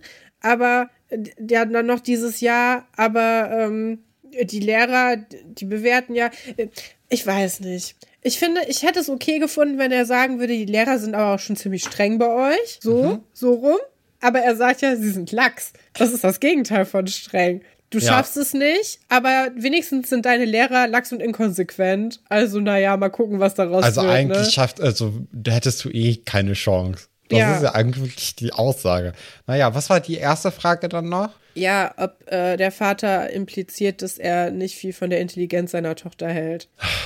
Und ich weiß es nicht. Ich glaube, der Dialog ist einfach nicht gut ausgearbeitet. Ich würde auch Antjes Vater ansonsten eigentlich nicht unterstellen, dass er irgendwie gemein ist oder dass er, ich glaube, er glaubt schon an seine Tochter, weil er hat ja gar kein Abitur und ihm war das ja wichtig, dass seine Tochter eins macht, weil er auch daran glaubt, dass sie das schaffen könnte. Und ich glaube auch, ja. Deswegen, ich habe das Gefühl, dass jemand, der sich mit dem System vielleicht gar nicht so gut auskennt und da einfach hofft, dass sein Kind das irgendwie hinbekommt. Ja. Und die scheitert jetzt aber daran und ja, es ist so eine verloren gegangene Motivation eigentlich. Er wollte eigentlich sagen, ich halte sehr viel von dir und ich sehe auch, du strengst dich richtig doll an, aber irgendwie wird es nichts und das ist halt der Teil, der braucht die halt gerade nicht. Ja, ja, ich finde ihn ja auch in den folgenden Folgen eigentlich ziemlich sympathisch und auch verständnisvoll dann am Ende, meine ich, wenn ich das richtig in Erinnerung habe. Ich glaube, das ist einfach so schlechte Kommunikation und so. So, man weiß so ungefähr, in welche Richtung er möchte, aber er kriegt das halt nicht so richtig hin. Ja. Ich weiß jetzt nicht, ob das einfach daran liegt, dass das nicht so richtig gut geschrieben ist oder ob die Person einfach wirklich so sein soll, dass sie, also der Charakter so sein soll. Genau, ja, also von daher ein bisschen schwierig. Aber er ist ja dann auch ziemlich verständnisvoll, als sie dann, als wenn die Geschichte ausgeht, ne? So, da ist er da auch eigentlich ganz nett, sympathisch und nimmt sie dann ja auch mit offenen Armen auf. Ja, im Test selbst merken Antje und Laura, die dann glücklicherweise auch nebeneinander sitzen, dass der Test anders aufgebaut ist als gedacht. Und zwar gibt es A- und B-Tests und dadurch soll eben verhindert werden, dass abgeschrieben werden kann. Da möchte ich jetzt eine Frage dir stellen. Ja. Hast du schon mal gespickt in der Klausur? Bist du ein Spickprofi? Ich bin auf jeden Fall kein Spickprofi. Ich habe einmal versucht, in Latein abzuschreiben. Das war aber auch irgendwie in der 7. Klasse bei dem, also der Lehrer war wirklich lax und viel zu großzügig mit allem. Aber da habe ich es wirklich nur versucht und ich wurde direkt so ermahnt und gesagt, Stefan, guck nicht ab. Und das in einer Arbeit, wo andauernd alle Leute irgendwie ihr Handy rausgeholt haben und darauf geguckt haben. Und da war ich zu blöd, um irgendwie aufs Blatt vom Nachbarn zu gucken. Ich glaube, das fasst meine Spickkarriere ziemlich gut zusammen, weil das war sie auch. Also danach habe ich es nie wieder versucht, weil Spicken konnte ich nicht und war dann, als ich versucht habe, zu schlecht. Das würde ich auch gar nicht zum Spicken zählen jetzt, weil, also abschreiben, da muss man ja schon riskant sein. Das ist ja im Eifer des Gefechts. Spicken ist für mich, du bereitest was vor, bringst es mit. Du hast dir vorher so einen Galileo-Beitrag angeguckt, wie du deinen Zettel in einen Kugelschreiber machen kannst oder dein Flaschenetikett grafisch verändern kannst, ohne dass der Lehrer merkt, dass dein Flaschenetikett plötzlich aus Druckerpapier ist, statt aus Plastik. Oder du hast vorher dir eine Drohne besorgt und jemand projiziert irgendwas an die Wand. Ich kenne ja Leute, bei denen ist es nachher auch aufgeflogen, die haben tatsächlich eine Klausur aus der Klasse exportiert. Ach, krass. Dann hat jemand die Klausur komplett bearbeitet und dann wurde die wieder in die Schule, also reingeschleust. Und es ist eine total unmoralische Geschichte, weil weißt du, warum die eine Person, die Klausur dann geschrieben, also die gelöst hat, das gemacht hat? Damit sie den Schlüssel zu einem bestimmten Klo bekommt, wo sonst nur die Schülervertretung hin durfte.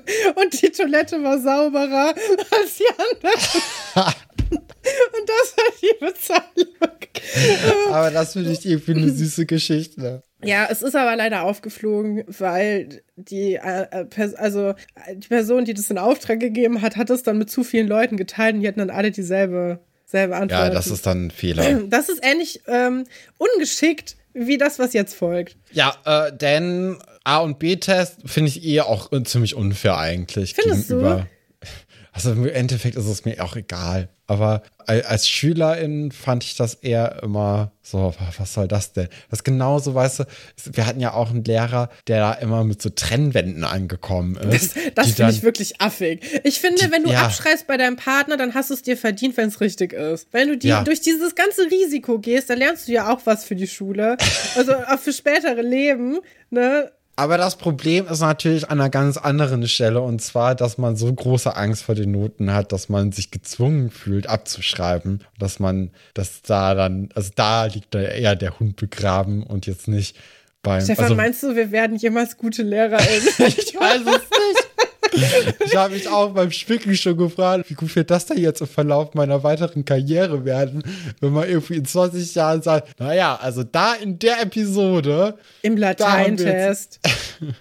Ja, es war auch keine Arbeit, es war ein Vokabeltest. Ja, also, ich glaube, damit setzt du dich nicht in die Nesseln. Naja, aber ich finde wirklich, es geht natürlich eigentlich darum, dass die Kinder das wissen sollen und ja. Ey, ich habe so große Prüfungsangst, ne? Du könntest mich jederzeit alles Mögliche fragen und wenn ich dann in so einer Prüfung bin, bin ich so nervös. Ich habe in Mathe-Klausuren teilweise 2+3 mit dem Taschenrechner gerechnet, weil ich mir nicht mehr sicher war, ob ich meinem Gehirn trauen kann. Du kannst in so einem Klausur, kannst du meine Leistung nicht abfragen. Das ist kein Leistungsnachweis. Es ist ein Nachweis darüber, wie doll nervös ich war oder halt nicht. Ob ich den Lehrer mag oder nicht. Deswegen sind meine Noten auch am Anfang von so einem Schuljahr oder Semester immer super schlecht und dann richtig gut am Ende, weil ich dann weiß, was ich machen muss. Und das Schulsystem ist einfach nicht gut. Das ist irgendwie alles nicht so. Ja. Ich weiß auch nicht, was dafür eine gute Lösung wäre, keine Ahnung, aber ich halte von Noten nicht so viel und ich halte auch von diesem Druck nicht so viel. Ich meine, es ist ja schön, so dass Tests, Antje... Ne? durch einen Test jetzt quasi ihr ganzes Schuljahr noch ausgleichen kann, aber es ist auch komisch. Ich fand immer ganz nett, wenn Lehrer gesagt haben, hey, du kannst auch ein Referat machen, aber da musst du auch der Typ für sein. Wenn du jemand bist, der ganz schlecht vor anderen Leuten sprechen kann, ist das Referat die größere Hölle, als das Sitzen bleiben. So, und das ist irgendwie, alles ein bisschen unglücklich. Das stimmt. Naja, aber so Trennwände hätte ich Herr Dr. Wolfert ehrlich gesagt auch zugetraut. Ja, ich auch. Das war auch affig, ey. Vor allem dann so 10 Zentimeter über den Tisch ragend, damit man nicht... Nee. Wir erfahren ja jetzt eben mit diesem A- und B-Test, dass Laura trotzdem eine gute Freundin ist und sagt, hier, dann tauschen wir das schnell. Dass das nicht auffällt, ist eine Überraschung. Also erstmal finde ich es überraschend, dass Laura so nett ist, weil so war sie in den Folgen davor nicht. Also ja, Laura ist auch eigentlich egal gewesen bisher. Ja. Ne? Also ich finde auch jetzt hier diese Geschichte ist so die erste, wo sie ein bisschen Charakter bekommt. Das ändert sich ja dann nochmal irgendwann, wenn das ein bisschen mehr mit Lara Rose und so anfängt. Ja. Da hat sie dann auch auf einmal irgendwie Geschichten. Aber bis zu diesem Zeitpunkt... Genau, bis zu diesem Zeitpunkt ist das ja total egal, was Laura macht und wie Laura ist, weil niemand interessiert sich für Laura bis jetzt. Und deswegen, aber ist eigentlich ganz nett, dass sie sagt, naja, du hast es nötiger als ich und du hattest ja eh den Hassel, um an das Blatt zu kommen. Ja, sie steht zwischen 2 und 3, ihr kann eigentlich nichts passieren, ne? Wenn sie jetzt eine 4 oder 5 schreibt, dann kriegt sie die 3. Und wenn sie jetzt eine 1 oder 2 schreibt, kriegt sie vermutlich die 2. Und deswegen, es wäre cleverer gewesen, wenn sie die Tests direkt vertauscht hätte. Einfach so mit den Händen. Mhm. Jetzt zu sagen, oh, mir ist so schwindelig, können Sie das Fenster aufmachen? Ist so ein bisschen Laientheater. Ja, ich glaube, mein Problem ist jetzt hier so ein bisschen, dass es sind nur 12 Kinder in der Klasse. Ne? Und A und B ist eigentlich relativ gleich verteilt, ne? Also immer linke Seite hat A und rechte Seite hat B von so einem Pult. Da fällt das schon auf, wenn das auf einmal vertauscht ist. Aber Laura saß in der letzten Folge noch woanders. Die haben keine feste Sitzordnung. Das heißt, Herr Dr. Wolfert wird sich nicht mehr daran erinnern, wer wo saß. Ja, aber selbst wenn du die Blätter einsammelst, ist ja auch, obwohl, nee, da nicht unbedingt. Naja, da habe ich vielleicht beim Gucken ein bisschen zu kritisch drauf geguckt und gedacht so, naja. Aber wir wollten ja darüber reden, wie schlau oder wie krass es ist, dass Antje sich so schwer mit dem Auswendiglernen tut. Aber wenn sie jetzt die Antworten auswendig lernen muss, innerhalb von einem halben Tag, ist das kein Problem. Ja, vielleicht hat sie auch so eine Denkblockade einfach, dass sie so doll Angst hat zu versagen, dass sie Angst hat, ins Blaue reinzulernen. Und wenn sie weiß, das muss ich genau das lernen und sonst nichts, dass ihr das dann leichter fällt, weil das auch eine überschaubare Menge ist irgendwie. Ja, das kann natürlich sein. Aber trotzdem, also das ist ja wirklich sehr, sehr wenig Zeit, die sie zum Lernen hat. Und dass das jetzt wirklich mit so einem durchsteigenden Erfolg funktioniert, das hätte man nicht erwarten können. Und auch bei der Korrektur am nächsten Morgen, die Herr Dr. Wolf halt übrigens im Lehrerzimmer vor der ersten Stunde durchnimmt. Ja, der ist so ein Typ, der wacht morgens auf, um 4.30 Uhr geht joggen und macht dann erstmal hier, keine Ahnung. Da kommt ja raus dann eben, dass Antje 100% bekommen hat. Und das ist ein bisschen, weißt du, wo du dann denkst, so, ey, Antje, also, das ist so schummelt man nicht. Nee. Also wenn du immer nur 5 oder 6 geschrieben hast, dann hast du nicht 100% in deinem alles entscheidenden Test. Da hast du eine 2, wenn oder überhaupt. Eine 2-3+, das wäre realistischer gewesen. Das ist wie früher bei uns beim Weiherlauf, als wir rausgefunden haben, dass man statt um den Weiher zu laufen auch einfach nach 2 Metern übers Feld laufen kann, wenn eine Person, ich, den Lehrer ablenkt, weil sie wegen Asthma-Attest nicht mitlaufen muss. Und dann haben alle sich hinter so einer Kreuzung versteckt. Und dann wurde halt vorher extra geguckt, wer ist wie schnell, logischerweise. Und dann wurden die Leute quasi so, alle haben sich verbessert im Laufe des Schuljahres, so. Aber wir haben schon darauf geachtet, dass jetzt nicht alle gleichzeitig angelaufen kommen plötzlich. Das hat sehr gut funktioniert. Ja, das ist sehr ehrenwert von dir gewesen, dass du den Köder gespielt hast. Ja, ich war schon sehr begeistert davon, dass ich nicht mitlaufen muss. Ich hätte alles gemacht. Ich war so glücklich, dass mir das erspart geblieben ist. Aber das, wenn man Pollenallergie hat und dann da im Sommer rumlaufen muss, das geht halt einfach nicht. Nee. Und ich habe auch keine Kondition. Also ich hätte es auch so nicht geschafft, aber ja. Es gibt auch noch einen kleinen Austausch zwischen Herrn Fabian und Herrn Dr. Wolfert.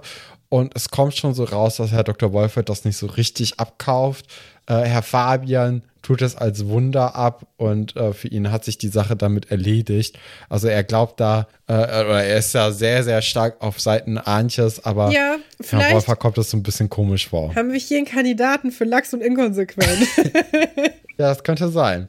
Aber vielleicht auch wohlwollend und zugewandt. Ja, ich glaube, das ist es. Vielleicht kommt damit Herr von Reden nicht so richtig klar, weil er das nicht kannte aus seiner Schulzeit. Ja, schade für ihn.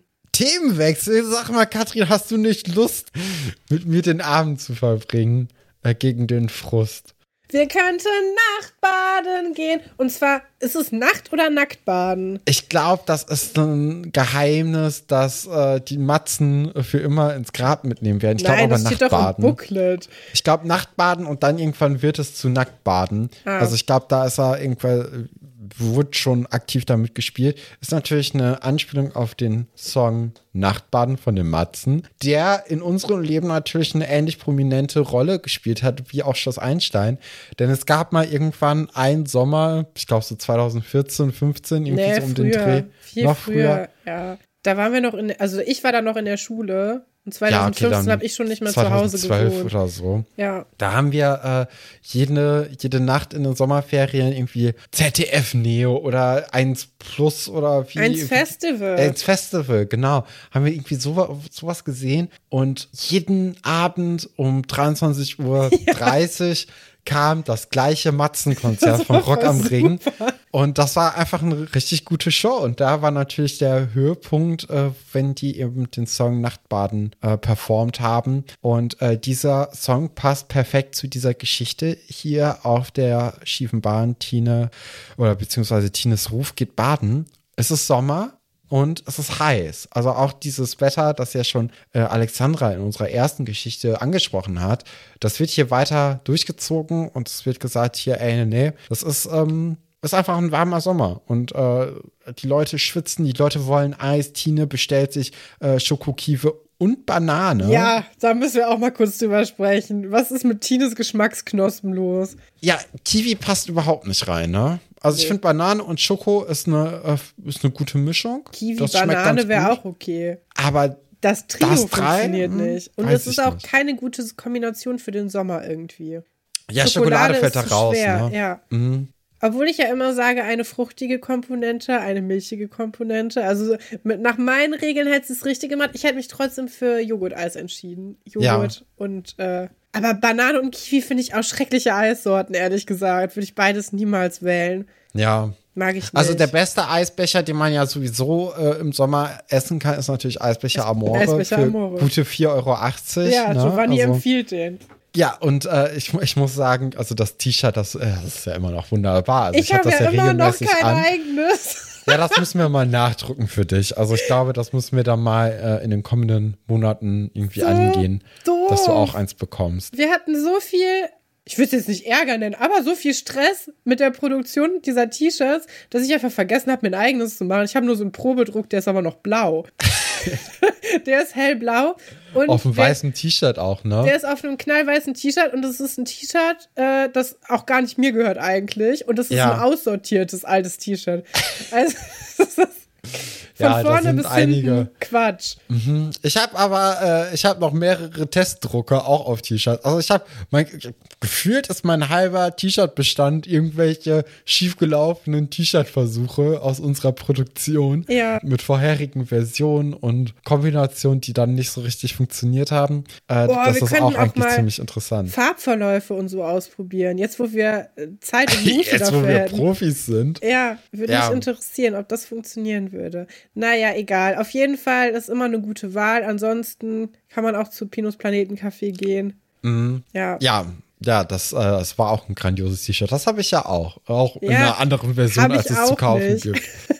Giovanni, beziehungsweise die Kinder wollen dann auch gerne baden gehen. Aber Wolf hat leider keine Badehose dabei. Jetzt ist es so, Seditz ist ein riesengroßes Dorf. Und wenn jetzt Wolf nach Hause gehen würde und dann zurück zum See gehen würde. Bestimmt 3 Minuten dauern. Locker. Und 3 Minuten hat niemand Zeit. Und deswegen hat Giovanni den perfekten Tipp und sagt, naja, wenn ich baden gehe, dann mache ich das immer nackt. Und dann mache ich das, egal ob in Italien oder hier, das ist halt so mein Ding. Ich gehe gerne nackt baden. Wie angebracht dieses Gespräch ist mit 3 16-jährigen Kindern ist. Die sind noch gar nicht so alt. Sei jetzt, dann 14-, 15-jährigen Kindern ist, sei jetzt mal dahingestellt. Also diese Komponente müssen wir für diese Story einfach komplett ausblenden. Ja, anders wird es nichts. Nee.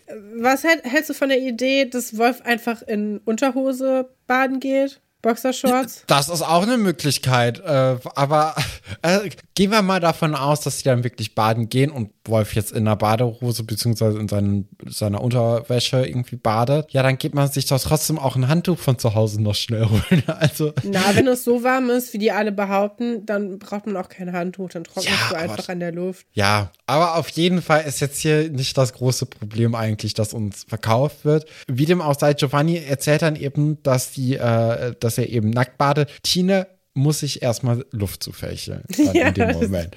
Fand ich einen interessanten Moment. Aber die Kinder glauben jetzt nicht so richtig an die Geschichte von Giovanni. Giovanni übertreibt natürlich auch gerne mal. Ja, im Grunde sagt ja so ein bisschen Giovanni den Kindern, dass sie verklemmt sind. Oder? Ja. Ja, ich meine, vielleicht, keine Ahnung. Aber auch weird, das jetzt unbedingt so machen zu wollen. So auf Teufel komm raus, ich bade gerne nackt, huhuhu. So, ich meine, ich kann schon verstehen, dass er sagt, hey, was stellt ihr euch eigentlich so an? Aber ich meine, du hast ja recht, es ist ein kleines Dorf, sie können sich einfach ihre Badesachen holen gehen. Ich weiß auch nicht, ob Tine ein Bikini dabei hat oder einen Badeanzug. Nee, ich glaube, die müsste jetzt auch einfach nach Hause gehen und schnell mal Sachen holen. Vielleicht ist heute Wolf nicht danach nach Hause zu gehen. Ja, am nächsten Tag ist es immer noch sehr warm oder sogar noch wärmer. Und Giovanni hat auch viel Kundschaft und der ganze Schweiß perlt ihm eigentlich vom Gesicht und das T-Shirt ist schon so ein bisschen angefeuchtet auf jeden Fall. Und die Kinder sagen so, ey, jetzt baden gehen, das wär's doch, Giovanni, oder? Und Giovanni sagt so, ja, wär es, aber ich habe ja hier so viel Kundschaft. Und die Kinder sagen dann, naja, dann übernehmen wir halt den Laden, können wir eh. Und dann, bevor du jetzt hier anfängst, richtig krass rumzumüffeln, geh dich doch mal kurz irgendwie... ja, im See baden. Und dann sagt er auch, naja, ich habe ja gar keine Badesachen dabei. Und dann sagen die Kinder, wie war das gestern nochmal? Wenn du baden gehst, dann nur nackt und auch hier in Seelitz. Und wenn du doch baden gehst, dann geh doch am besten an das Ufer da. Bei den drei Erlen, das ist übrigens genau der gleiche Ort, wo Elisabeth Sebastian abgeschleppt hat. Ach, wirklich? Ich glaube, ja. Mir kam das so vor, als ob das ein ganz anderer Ort wäre. Also den habe ich bisher noch nie irgendwie... Ich hatte das Gefühl, das ist exakt dieselbe Stelle und die haben es exakt am selben Tag gedreht, weil man dann natürlich die Kamera auch nur einmal aufstellen muss. Ja, das leuchtet einem eigentlich ein. Also das ist eine sehr gute Überlegung. Ich muss auch sagen, dass diese Geschichte hier von Giovanni, wie er da dann, also der geht ja jetzt baden und dem werden dann die Sachen gestohlen von Wolf und Tine, die irgendwo einfach alleine in der Eisdiele zurücklassen und der muss da den Laden schmeißen, während die Giovanni ihm die Klamotten klauen. Ingo darf nie bei den lustigen Sachen dabei sein. Nee. Aber diese Story, die ist mir auch echt im Gedächtnis geblieben. Also vielleicht liegt das damit zusammen, dass auch jetzt hier Elisabeth und Sebastian kurz vorher zusammengekommen sind und deswegen die Geschichten dann öfters sich angeguckt worden sind. Aber das ist auf jeden Fall eine Story, die krass hängen geblieben ist, wie er da dann durch den Wald läuft. Komplett vergessen gehabt. Ja, vorbei in meinen... Ich weiß nicht, ob das noch eine andere Geschichte ist, aber in meinem Kopf kommt auch Frau Schmalfuß da irgendwie mit. Oder, nee, das ist eine andere Geschichte. Es gibt nachher ja noch dieses Survival Camp. Aber nee, das ist ja, Frau Schmalfuß kommt doch erst, als Pino da ist. Die hat doch gar nichts mit Giovanni zu tun. Ich bin mir ziemlich unsicher. Also in meinem Kopf war das irgendwie die gleiche Geschichte, aber ich keine Ahnung. Du bist da eh immer ein bisschen fitter als ich. Wenn du sagst, das ist das nicht, dann... Ich habe das Gefühl, du verwechselst das mit der, hier, wie heißt es, die Geschichte mit der Bernd das Brot Survival-Training-Dings. Ja. Da läuft auch jemand nackt durch die Gegend. Vielleicht ist da Frau Schmalfuß. Aber das wissen bestimmt unsere ZuhörerInnen, die wissen sowieso eigentlich meistens dann doch besser über die Folgen Bescheid als wir, beschämenderweise. Und vielleicht kann uns das ja jemand schreiben. An unsere E-Mail-Adresse arbeits.urenkel@gmail.com oder auf unserem Instagram-Kanal alberts_urenkel_podcast, weiß ich nicht. Oder der Schloss-Einstein-Podcast, ihr findet uns schon. Die Klamotten sind geklaut. Giovanni bemerkt es auch eigentlich direkt. Er sieht den Stock aber nicht, also er sieht die nicht, ne? Aber es ist ganz komisch, weil man sieht sie nämlich und man sieht sie auch aus der POV eigentlich von Giovanni. Also eigentlich... Es ist ein bisschen komisch, dass er nicht ruft, ey Wolf, ich hab dich gesehen, sondern dass er sagt, wo sind meine Klamotten hin? Weil du siehst in dem Moment noch, wie die Klamotten mit dem Stock weglaufen, so. Ja, das ist auch sowieso ein bisschen, also man hätte da auch kurz einfach aus der Deckung der Bäume rausgehen können. Ich glaube, da wäre man viel schneller und unauffälliger gewesen, als man jetzt hier mit so einem 2 Meter langen Stock irgendwie die Sachen einmal in einem großen Bogen zu sich reinfächert. Ja, das ist ja sowieso ein gern genutzter Film-Trope, dass man die Klamotten klaut, ne? Kennen wir ja auch alle.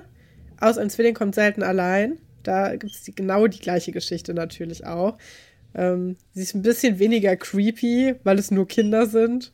Ja. Und es ein Mädchencamp auch ist, also alles Mädchen. Außer dieser eine arme Junge, der dann da gefangen ist und die ganze Zeit versucht, seine Eltern anzurufen, aber nicht durchkommt. Das ist auch sehr lustig. Das habe ich auch erst letztens, als ich den Film nochmal gesehen habe, eigentlich so richtig mitbekommen, weil man ja doch eigentlich auf die Geschichte fixiert ist. Ja. Und der Junge versucht die ganze Zeit zu Hause anzurufen und kommt nicht durch. Da muss ich den Film auch nochmal gucken. Ja, aber es ist ja sowieso immer eigentlich eine gute Zeit mit dem Film. Ja. Ich verwechsel den im Kopf immer leider mit der Addams Family, also mit dem Film aus den 90ern. Und bin immer enttäuscht, wenn nicht alle Teile dann vorkommen, die ich in meinem Kopf zusammengemixt habe. Aber das ist also einer meiner Lieblingsfilme. Ein Zwilling kommt selten allein. Ist ein Evergreen. Kann man immer wieder gucken. Ja, so, was man auch immer wieder gucken kann, ist, wie Giovanni jetzt durch den Seelitzer Forst rennt und sich aus Blättern so einen Lendenschürz. So einen Lendenschurz baut. Ich frage mich, wie er das gemacht hat, weil es sieht verdächtig so aus, als ob er die einfach in so eine Unterhose reingestopft hat oder in so ein Gummiband. Ja, oder aber so das hat er ja nicht, wie das so zusammenhält. Ne? Ja. Ja. Aber es sieht sehr gut aus. Also da hat das Kostümdepartement ganze Arbeit geleistet. Das sieht wirklich sehr, sehr gut aus und es verrutscht auch nichts. Also es ist schon sehr gut handwerklich gemacht. Ja, und mit dieser Konstruktion hätte er eigentlich gut in die Eisdiele laufen können. Ne? Ja. Also ich finde, das reicht eigentlich als Schutz und man sieht ja dann nichts. Und von daher, ja, muss er jetzt eigentlich gar nicht irgendwie versuchen, eine Joggerin irgendwie auf sich aufmerksam zu machen, damit die dem auch irgendwie hilft oder so, sondern damit kann er ja eigentlich gehen, ne? Eigentlich also ja. Die Joggerin rennt dann auch schreiend von ihm weg, was ich sehr gut verstehen kann. Ja. Weil er kommt so aus dem Gebüsch gesprungen. Aus dem Wald. Ja, mit diesem Aufzug und, also ja, ich wäre auch gerannt. Und dann versucht er es ein bisschen subtiler. Er sieht eine andere Frau, wie sie in der Nähe vom See auch auf der Wiese liegt mit einer Decke. Wo jetzt meine erste Intuition war, er fragt sie halt, ob er die Decke haben kann. Das tut er jedoch nicht, aber er geht jetzt ein bisschen subtiler vor, ne? Er bewirft sie mit einem Stein und sagt dann, hallo, ich bin Giovanni, mir wurden die Klamotten geklaut, hier ist meine Karte, hö, hö, hö. Super aber das fand Gag. Ich ganz lustig, weil er, also doch, das fand ich einen ganz okayen Gag, weil er zieht da auch einen Ast vor. Und das, also das ist der Moment, wo ich dachte so, nein, das ist doch jetzt nicht der Ernst, aber das fand ich schon lustig. Also ja. da hatten sie mich trotzdem ein bisschen. Okay. Aber die Frau ist, die findet das auch eher lustig, wie Giovanni da irgendwie versucht, sich zu erklären. Ich finde auch gut, dass Giovanni jetzt eben auch sich versucht vorzustellen und sagt so, ich bin Giovanni, mir gehört die Eisdiele in Siedlitz, mir wurden meine Sachen geklaut. Also ich glaube, das ist schon die richtige Herangehensweise, aber trotzdem ein bisschen unangenehm. Merkwürdig. Ja, dazu haben wir auch eine Frage bekommen. Aus der Nachricht von eben, Zusatzfrage an Katrin, was würdest du machen, wenn du einem nur mit einem Strauch buschbekleideten Mann im Wald begegnen würdest? Schreien und wegrennen, so wie die Joggerin. Würdest du ihm auch dein Kleid leihen? In Klammern ein Kleid, das ihm dann seltsamerweise auch passt, obwohl er viel dicker ist. Da muss ich sagen, ich hatte mal so ein Kleid, wie das Kleid, das Giovanni jetzt von der Frau bekommt. Und die sind schon recht dehnbar. Das ist so ein Jersey-Stoff, das ist nicht so unwahrscheinlich, dass ihm das passt. Ich wollte dich aber noch was Eigenes fragen. Ja. Und zwar hatte ich die Frau auch so sehr an Tine erinnert. Ich dachte die ganze Zeit, das könnte Tines Schwester sein. Die haben so eine ähnliche Stimme. Fand ich sehr ähnlich. Ja, nö, kann sein. Nicht. Also mir kam die, warte mal kurz, ich guck's mir gerade an. Sie sagt kein Wort. Natürlich sagt sie was. Was denn? Wann denn? Sagt sie nichts? Doch, sie redet doch. Die sagt kein Wort. Wieso erinnert mich denn an die Stimme an Tine? Aber ich muss sagen, das Gesicht kam mir irgendwie total bekannt vor. Also ja. Es kann sein, dass das vielleicht wirklich die Schwester ist, weil ich dachte, ey, die kennt man doch dann irgendwo her, oder? Oder nicht? Und ja, aber sie sagt kein Wort. Ja, gut. Das habe ich wieder messerscharf beobachtet. Das, ja, ist doch super. Gut, dann, wir haben das ja eben schon ein bisschen vorgegriffen. Giovanni läuft dann mit dem Kleid von dieser Frau durch die Gegend. Die Frau hat sich dann offenbar dazu entschieden, dann einfach im Bikini nach Hause zu laufen. Ja, Giovanni kommt dann in die Eisdiele rein, versucht sich noch zu verstecken, aber die Kinder was für Arschlöcher. Ja, machen dann sehr schnell dann auch auf ihn aufmerksam und Giovanni entschuldigt sich sofort für seinen Aufzug, wo ich jetzt sagen würde, gibt keinen Grund, sich zu entschuldigen. Du siehst fantastisch aus. Und gibt natürlich wieder Freieis aus. Giovanni muss echt einen Reibach machen mit diesem Eis. Also ich weiß nicht, wie der sich irgendwas finanzieren kann dort. Vor allem Wolf gibt ihn dann ja auch, nachdem es Freieis gibt und Giovanni dann im Hinterzimmer der Eisdiele verschwindet, da gibt Wolf ihm noch so einen Klaps auf den Po mit, ne? Also, echt? Das habe ich nicht mitbekommen. Oh, ja. Also das, interessant. ich würde sagen, das war die Folge, ne, von Schloss-Einstein 125. Und jetzt haben wir hier noch eine kleine Einsendung in unsere Kategorie Uta hilft bekommen. Wir haben uns jetzt gar nicht um einen Decknamen bisher bemüht. Hättest du da eine Idee, wie man den Decknamen nehmen könnte, welchen man wählen könnte? Ich überlege gerade, ob es einen Schloss-Einstein-Charakter gibt mit ähnlichen Problemen. Vielleicht. Ja. Elisabeth? Ich hätte jetzt Iris gesagt, wegen Online-Dating. Ja, vielleicht Iris, du hast recht. Dann nennen wir dich jetzt Iris Kleinteil. Also, Iris Kleinteil schreibt, ich habe ein Anliegen, welches gut in eure Kategorie Uta hilft passen würde. Ich habe mich in einen Jungen aus meinem Jahrgang verliebt. Also nur auf Entfernung. Wir kennen uns kaum und unsere Freundeskreise überschneiden sich auch nicht. Wir folgen uns nur auf Instagram. Außerdem bin ich sehr schüchtern. Was soll ich machen? Ich bin für alles bereit. Das finde ich auch so süß. Ja, erstmal herzlichen Dank natürlich, liebe Iris, für deine Mail an uns, an Uta hilft. Ja, für das Vertrauen, und ich bin auch so froh, dass die Kategorie jetzt angenommen wird. Plötzlich kommt Nachricht, ja, finde ich ganz toll. Damit haben wir beide nicht mehr gerechnet, ne? Also wir können ja vielleicht jetzt hier auch nochmal kurz Werbung für Uta hilft hier machen. Also wenn ihr auch ein Anliegen für die Uta habt und die Uta, also wir beide, euch helfen sollen, dann schreibt doch eine E-Mail mit dem Betreff Uta hilft an alberts.urenkel@gmail.com und dann können wir auch darüber gerne beraten und sprechen. Aber Katrin, was wäre denn jetzt so dein erster Tipp dafür, wie man denn jetzt hier einer sehr schüchternen Iris helfen könnte, aber gleichzeitig auch jemandem, der für alles bereit ist? Also erstmal würde ich sagen, das sind ideale Voraussetzungen. Die Freundeskreise überschneiden sich gar nicht und man hat bisher folgt man sich nur auf Instagram. Da kann man wirklich viel machen. Und das sage ich als eine Person, also ich bin wirklich gut online.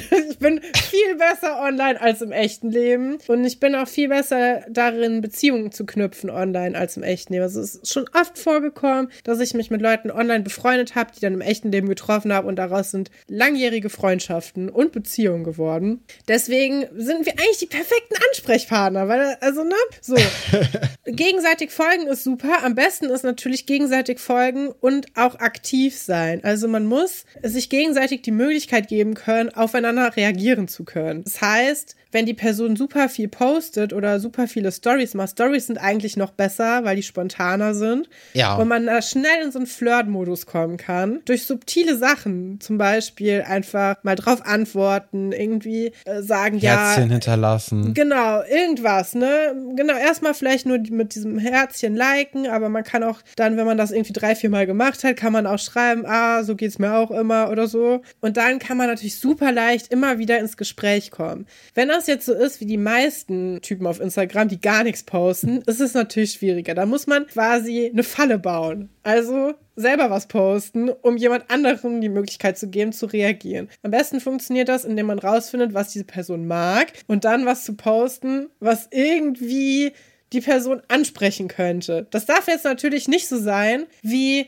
man hat gehört, der mag diese Band und dann hat man ein Bandshirt davon an. Das ist peinlich. Man muss subtilere Sachen machen, wo man weiß, vielleicht reagiert die Person da ja jetzt drauf. Ich gebe ihr quasi einen Grund darauf zu reagieren. Helfen kann da natürlich auch richtig gut, dass man ja schon bei Instagram befreundet ist. Ja. Und man kann dann ja gucken, wem die so followt, die auch größer ist. Ne? So eine größere Persönlichkeit, irgendwie Bands, Musik. Stimmt, man kann Sachen rausfinden. Instagram ist dann natürlich ein gutes Mittel, um da so ein bisschen mehr drüber zu erfahren. Oh, ich hatte letztens auch den Gedanken, nochmal an diese Zeit bei Instagram, wo man auch sehen konnte, was Leute geliked und kommentiert haben. Das war so cool, das habe ich viel zu wenig beobachtet. Das war aber auch creepy, also das ist, glaube ich, ganz gut, dass es raus ist. Das wäre natürlich jetzt idealerweise nochmal so irgendwie die Kirsche auf dem Sahnehäubchen gewesen. Aber die Zeiten haben wir nicht mehr. Jetzt muss man ein bisschen mehr gucken, was die Person so mag und vielleicht dann auch so ein bisschen so Verknüpfungen stellen. Weißt du, wenn die Person irgendwie 3 Musiker in der Richtung gut findet, wer ist denn eine 4. Musikerin, die man da auch irgendwie so einordnen kann und darüber dann irgendwie posten oder, ne, weißt du, so, dass man da so Mir ist grad Katrin, du hast einen Geistesblitz gehabt. Noch eine Idee gekommen, aus meiner frühen Jugend. der sorry, falscher Chat-Trick. Oh, der funktioniert doch nie, oder? Der funktioniert überhaupt nicht. Aber also ich finde, wenn man diesen sorry, falscher Chat-Trick machen möchte, ne? Dann muss ja, man muss sich vorher schon mal unterhalten haben. Oder man setzt alles auf eine Karte. Aber Iris hat gesagt, sie ist zu allem bereit. Also auch zu Peinlichkeiten. Aber also ich glaube, da muss man wirklich was total Wirres irgendwie jemandem schicken, dass da auf jeden Fall daraus ein Gespräch starten kann. Also, ja, das auf jeden Fall. Nein, du musst dir überlegen, was da drin steht. Also das darf jetzt nicht irgendwie was Langweiliges sein, sondern das muss ein bisschen so crazy sein, aber nicht so crazy, dass man sagt, was ist mit dir los, sondern was ist mit dir los? Das ist ja mega interessant. Warum? Was ist die Geschichte dahinter? Ja, oder so aus Versehen ein Foto schicken, was dann so aussieht wie auch ein Foto, was aus Versehen aufgenommen wurde. Weißt du, wie so ein Hosentaschenanruf, aber als Foto. Einfach nur so eine Ecke von irgendwas. Ich glaube, auch wenn jetzt Iris hier sagt, die ist zu allem bereit. Ich glaube, zu sowas ist man nicht bereit. Ich glaube, da ist dann doch irgendwie so eine eigene innere Blockade, die sagt, naja, das mal nicht. Also ich glaube, du hast jetzt auf jeden Fall schon mal einen guten Anhaltspunkt gegeben, wie man so Online-Kontakt knüpfen könnte. Wie kann man das jetzt im richtigen Leben machen? Ich finde, man kann auch einfach hingehen und sagen, ey, lass mal ein bisschen was reden. So, vielleicht gibt's ja irgendwie ein Hobby, was man kann. Und da ist natürlich auch wichtig, irgendwie zu wissen, so wie alt die Personen vielleicht sind, weil je nachdem können auch so Typen das einfach nicht checken, dass da gerade irgendwie ein Flirtversuch am Start ist. Von daher, also vielleicht, also altersabhängig muss da vielleicht auch nochmal geguckt werden. Ich weiß nicht, ob das was mit dem Alter zu tun hat. Ja, das kann auch sein. Im Real Life ist es ein bisschen schwieriger, vor allem als schüchterner Mensch, finde ich. Ich hatte gerade überlegt, man könnte vielleicht versuchen, über den Rahmen der Schule irgendwas zu machen. Also wenn du weißt, ihr habt einen Kurs zusammen oder ich weiß nicht, wo dieser Raum ist oder du bist doch, ist das nicht dein Klassenlehrer? Kannst du mir da vielleicht irgendwas, keine Ahnung. Auch sehr gut, so, ja. Kann man da auch drauf gehen? Ja, ich weiß nicht. Also straight einfach zu irgendjemandem hingehen und sagen, ich finde dich nett, sollen wir mal was machen? Da arbeitet man natürlich mit einem Schockmoment, ne? Das kann gut funktionieren. Ja.